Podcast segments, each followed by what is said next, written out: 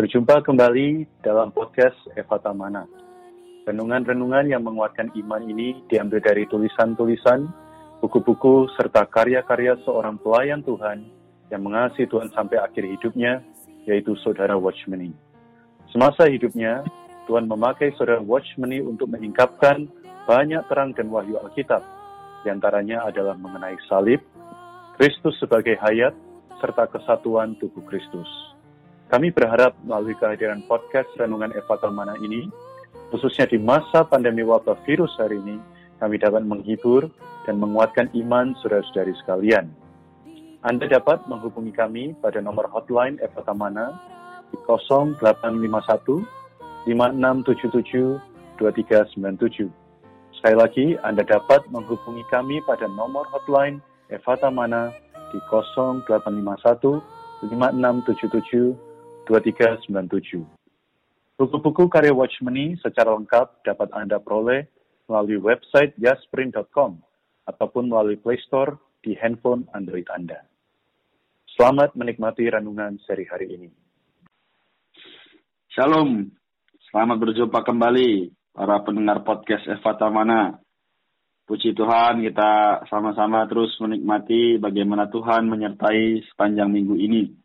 Hari ini saya dan saudara Moses akan berbincang mengenai bagaimana apa yang kita bahas untuk minggu ke depan.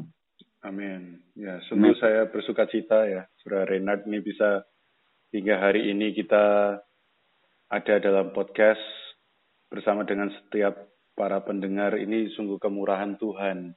Minggu demi ya. minggu kita masih ada di dalam perlindungan Tuhan.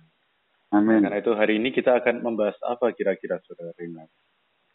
Seperti biasanya, ya, setiap hari Tuhan kita akan memberi overview singkat atau pandangan yang secara singkat mengenai renungan podcast satu minggu yang lalu. Semoga kita tetap bisa menikmatinya juga dengan uh, para pendengar dari seluruh Indonesia. Semoga tetap terberkati. Amin. Ya, betul ya. Kami juga sekaligus mengingatkan kepada para pendengar podcast dari Renungan Eva Tamana ini bahwa jika Anda ingin mendengarkan renungan yang lalu atau renungan yang sebelum ini, Anda bisa membuka di aplikasi Anda, ya pada bagian podcast. Silakan pilih saja judul yang hendak Anda dengarkan, uh, nomor berapa, ya di situ ada keterangannya, maka Anda bisa menikmatinya kembali. Amin, puji Tuhan. Jadi boleh Saudara Renat memberikan pandangan atau overview tadi, sekaligus kesimpulan sekilas dari berita minggu lalu supaya para pendengar bisa kembali disegarkan. Ya, baik. Jadi, saudara-saudari, rekan-rekan pendengar, minggu lalu kita sudah membicarakan mengenai perhentian adalah kekuatan. Amin. Masih di dalam situasi pandemi ini, ya, saudara-saudari, kita lihat bahwa bagaimana Tuhan menyertai kita di pada minggu lalu, kita sudah membahas dari namanya doa para penjaga malam. Yeah.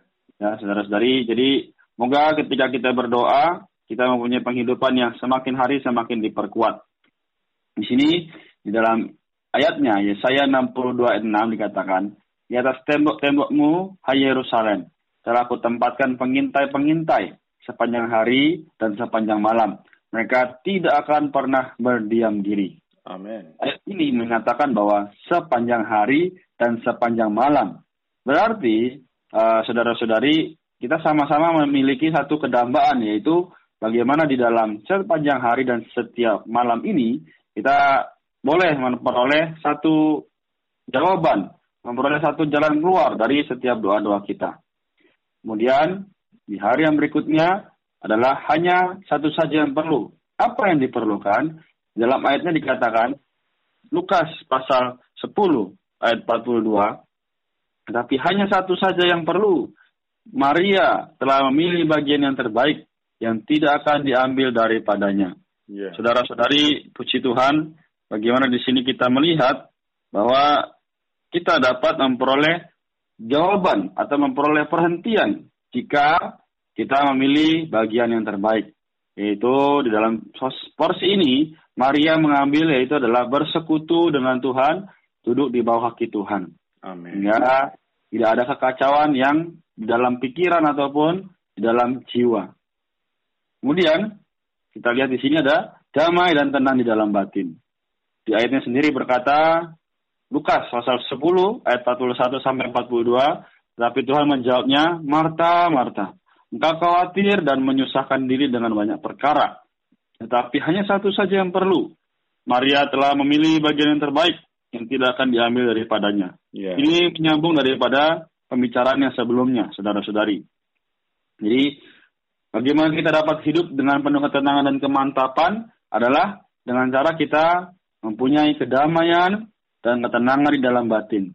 Kalau waktu itu dibahas mengenai semakin dalam laut itu, semakin dalam kita menjama diri kita, maka kita akan semakin tenang, kita akan semakin damai. Amin. Jadi, saudara-saudari, jangan lagi kita hanya di dasar atas, tapi kita perlu masuk ke bawah, yaitu ke dalam roh kita, sehingga kita bisa mendapatkan perhentian. Kemudian kita kembali membahas mengenai senantiasa hidup dalam ruang maha kudus. Dikatakan dalam ayatnya 1 Korintus 3:16, tidak tahukah kamu bahwa kamu adalah bait Allah dan bahwa roh Allah diam di dalam kamu. Amen. Terus dari memang kita perlu mempunyai doa pada waktu-waktu tertentu, membaca kitab ataupun yang lain. Tetapi kita perlu harus memiliki satu penghidupan, yaitu bersekutu dengan Tuhan. Amen. Jadi bersekutu dengan Tuhan ini adalah membawa kita bisa senantiasa terjaga hidup di dalam ruang maha kudus.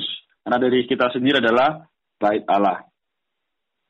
Jadi juga tidak lupa kekuatan dari perhentian dan ketenangan. Di situ dikatakan dalam ayatnya, Yesaya 30 ayat 15, sebab beginilah firman Tuhan Allah yang maha kudus, Allah Israel, dengan bertobat dan tinggal diam, kamu akan diselamatkan yeah. dalam tinggal tenang dan percaya terletak kekuatanmu, tetapi kamu enggan. Jadi di sini ada satu perbandingan saudara-saudari, yaitu adalah bagaimana ketika kita tinggal diam, kita akan diselamatkan.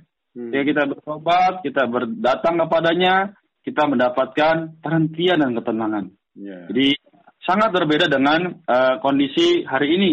Begitu banyak orang di luar sana sibuk ini, sibuk itu, tapi tidak dapat ketenangan, tidak dapat perhentian. Jadi dalam kesimpulannya adalah saudara-saudari kita harus baik-baik mengerjakan apa yang kita perlu yaitu menemukan ketenangan. Lalu tenang di tengah, di tengah ombak badai. Dalam ayatnya berkata Matius 8 ayat 26 dia berkata kepada mereka, "Mengapa kamu takut? Kamu yang kurang percaya?" Lalu bangunlah Yesus menghardik angin dan danau itu, maka danau itu menjadi teduh sekali. Ya, amin. Saudara-saudari di sini mengisahkan bagaimana para murid mereka merasa ragu. Namun di sini Tuhan kembali meneguhkan mereka, juga harusnya meneguhkan kita hari ini. Bagaimanapun keadaan di luar, kita harus tetap hidup di dalam Tuhan, seolah-olah tidak ada perkara apa pun yang terjadi. Karena memang di dalam Tuhanlah kita mendapatkan kedamaian. Lalu Bagaimana kita bisa percaya dan bersandar? Dalam ayat ini dikatakan Matius 11 ayat 29. Ikulah kuk yang kupasang dan belajarlah padaku. Karena aku lemah lembut dan rendah hati dan jiwamu akan mendapat ketenangan. Jadi di sini menyatakan bahwa kita jangan lagi pergi ke tempat yang lain. Tapi ke mana? Yaitu kepada Tuhan. Katakan dia lemah lembut dan rendah hati. Dan jiwa kita akan mendapat ketenangan. Haleluya, inilah percaya dan bersandar. Ya puji Tuhan, saya Reinhard. Ya, jadi saya juga teringat di beberapa hari yang lalu ya dikatakan bahwa penghidupan di permukaan itu benar-benar penuh dengan ombak, tetapi kalau penghidupan yang mendalam seperti di dasar laut, semua terasa tenang. Ya. Ya. Dan puji Tuhan, kehidupan kita yang sangat dalam itu ada di dalam roh kita. Karena itu minggu ini, saudara-saudari, para pendengar, kita sampai pada lanjutan dari seri perkataan di tengah pandemi, kita mengambil buklet berjudul Potongan Jalan Terakhir. Ya, Anda bisa mendapatkan di toko buku Jasperin, saudara-saudari, baik secara uh, langsung ya beli ke toko ataupun online sudah tersedia. Harga bukunya sangat terjangkau. Untuk kebenaran yang sangat mahal seperti ini, wah ini benar-benar harga yang terjangkau. Anda bisa dengan mudah mendapatkannya. Kembali lagi ke topik yang akan kita bahas minggu ke depan mengenai potongan jalan terakhir, saudari, kita akan melihat bahwa Tuhan itu begitu mengasihi kita ya. Karena itu seumur hidup orang Kristen, yang terpenting adalah mencari jalan yang ditetapkan oleh Tuhan. Dan dengan setia menempuh jalan itu. Saudara-saudari, hari ini kita diperhidupkan, uh, diperhadapkan dengan begitu banyak jalan, eh, kiranya hanya jalan Tuhan ya yang boleh kita tempuh.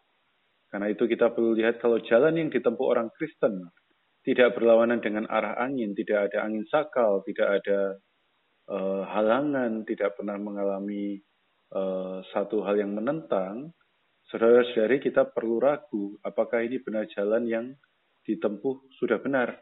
Jadi kita akan melihat itu. Kemudian di hari-hari berikutnya kita akan melihat mengenai perkara tetap bertahan sampai saat yang akhir. Ya karena di tengah pandemi ini banyak orang mulai goyah imannya, tapi kiranya kita menjadi orang yang bertahan sampai saat yang akhir. Ada seorang uh, hamba Tuhan bernama George Muller ya, dia mengatakan bahwa kunci rahasia seseorang bila ingin mendapatkan kesuksesan, bahwa ini kesuksesan yang besar di hadapan Allah, tergantung pada tetap bertahan. Yeah. Kalau dia bisa bertahan sampai setengah jam yang terakhir saja, orang itu bisa sukses di hadapan Tuhan. Nah, karena itu, saudari, mari kita tetap bertahan di dalam Tuhan. Kenapa? Karena sebentar lagi Ya, kita akan lihat di buklet itu sebentar lagi Tuhan akan datang. Dan begitu Tuhan datang, semuanya beres. Saudari, waktu kita tinggal satu jam atau setengah jam saja di dunia ini, dalam tanda kutip ya, Tuhan sudah mau datang. Begitu Tuhan datang, meskipun ada angin, meskipun ada angin sakal, ya, ombak yang besar, Tuhan datang, semua beres. Tidak perlu lagi kita berusaha mendayung. Hingga akhirnya ada dua sikap yang harus kita kerjakan. Entah itu kita bertahan atau kita kendur. Nah, melihat banyak hal yang terjadi hari-hari ini, saudari, kita perlu terbangun, bersemangat, berpaling untuk bersekutu dengan Allah. Karena sisa waktu ini dikit. Jadi di tengah masa-masa ini justru adalah kesempatan bagi kita untuk mengalami secara pribadi, untuk mengalami secara real pengalaman beserta dengan Tuhan. Seringkali mungkin kita bertanya Tuhan, tunjukkan maksudmu, tunjukkan jalanmu, tunjukkan ini dan itu. Tapi saudari, tanpa situasi hari ini, susah bagi kita untuk bisa benar-benar melihat apa yang Tuhan tunjukkan.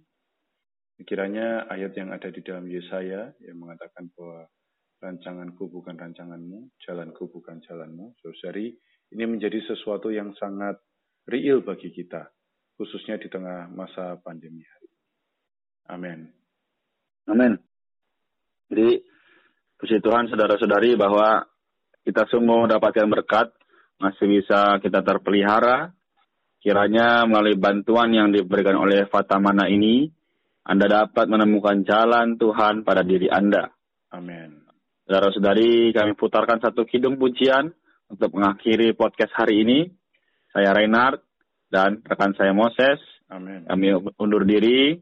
Tuhan Yesus memberkati. Tuhan Yesus memberkati. Amin. Amin.